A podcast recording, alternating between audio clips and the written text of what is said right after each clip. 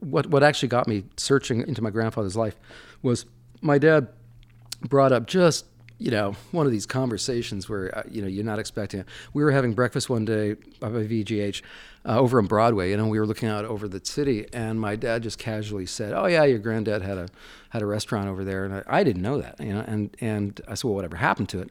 And he said, "Oh, they they blew up a movie theater across the the street, and you know, part of the ticket office flew into his restaurant, and he thought, oh, this place is getting too tough, I'm out of here."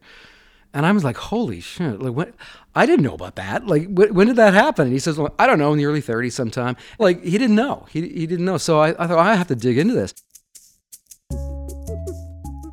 You're listening to Interesting Vancouver Portraits. The show is an extension of the annual Interesting Vancouver Speaker Series, and it's a podcast about ordinary Vancouverites leading extraordinary lives. I'm Josh Gabert-Doyon, and today, an interesting Vancouver portrait of painter and nightlife historian Tom Carter.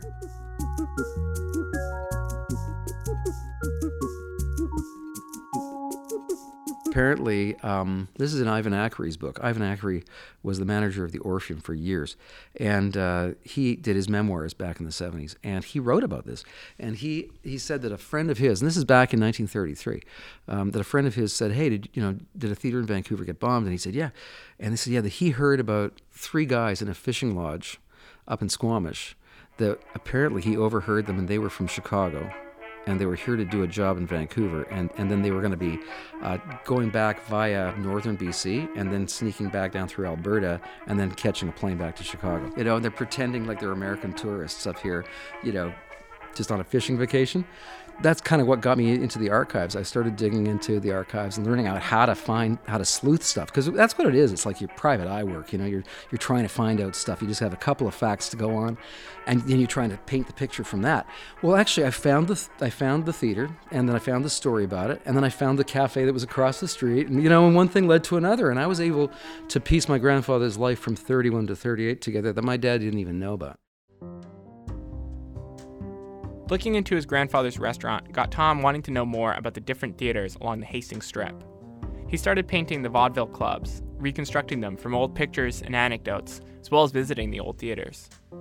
As I was like digging into these archival photographs, it struck me that the city back in the 30s and 40s when he was here, um, so that's long before I was born, but it actually felt the same as I remembered it before Expo. You know, they, they changed things so much during Expo 86 and the city that I remember was much more industrial. Like there were sawmills around, you know, False Creek, and there was, there was, uh, you know, the smell of lumber and you know creosote and railroads and stuff. It was really cool. It was way more industrial and gritty than it is now.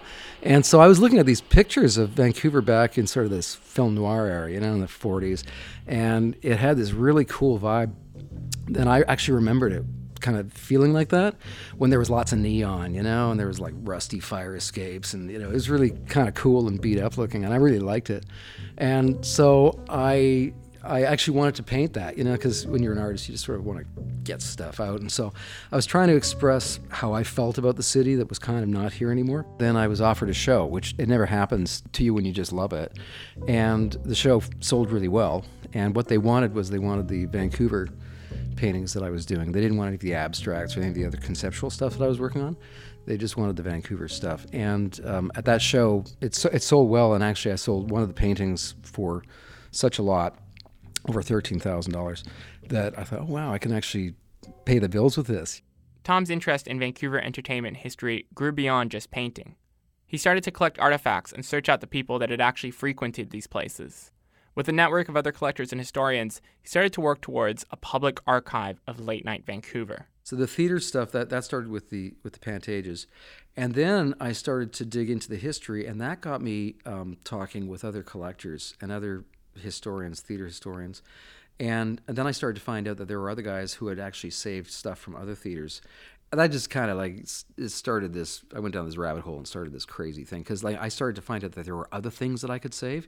So now i got pieces of the second pantages and i got pieces of the old orpheum you know before the i got pieces of a lot of stuff. And uh, one thing led to another and before you know it i was collecting scripts and i was collecting you know scrapbooks. And i found out that, that there was a lot more of our city's entertainment history that exists that we don't know about.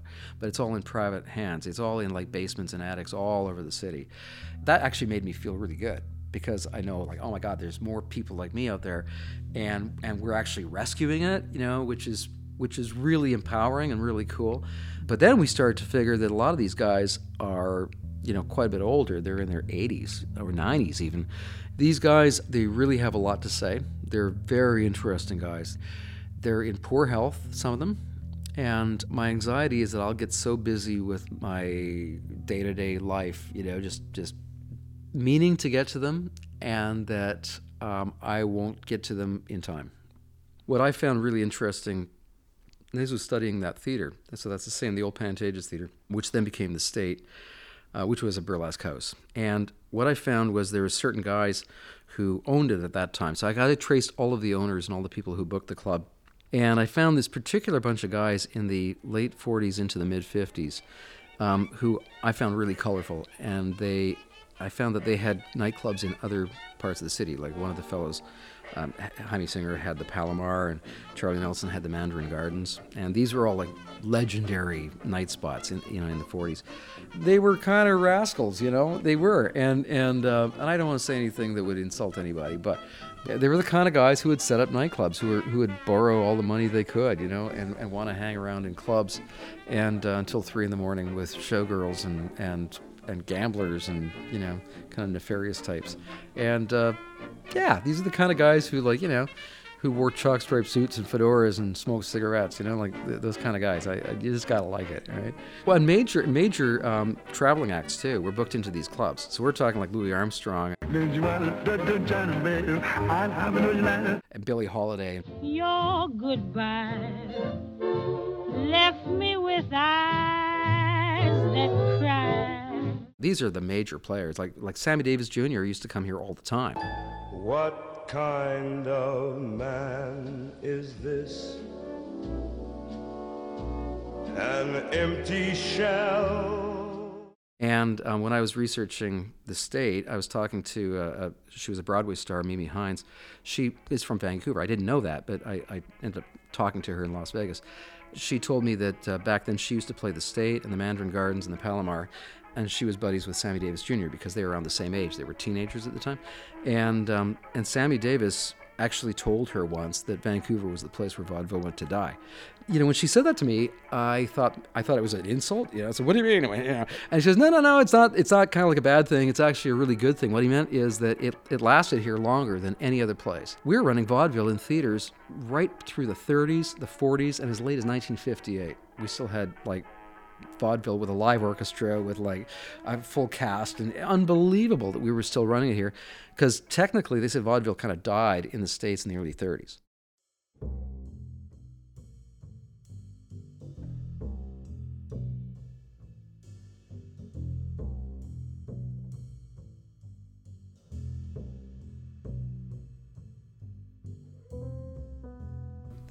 a, sort of a typical story is uh, the scrapbooks from the Marco Polo that is a miracle because um, they were known. They, it was like people knew about these scrapbooks and they had gone missing.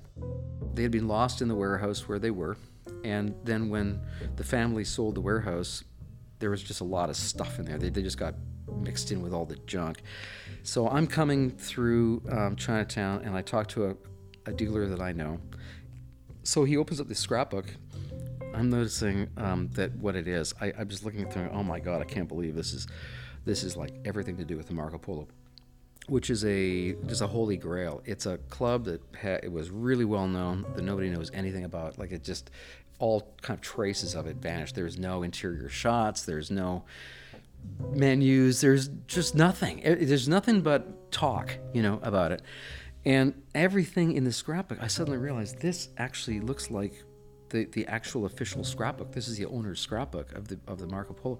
And I asked him, and there was two of them, so I bought I bought everything. I just I just plunked down my Visa card. I said, well, where'd you get them from? And he got them from a binner, who is like a, one of his sources, a picker, you know, who got them in the garbage behind this warehouse that was being cleaned out. And so they had been lost in this warehouse. They had been turfed in the bin, and if that picker wouldn't have gotten them, or if he would have been an hour later, you know, or if it had been raining, or if any of these things had happened, all of this stuff would be lost.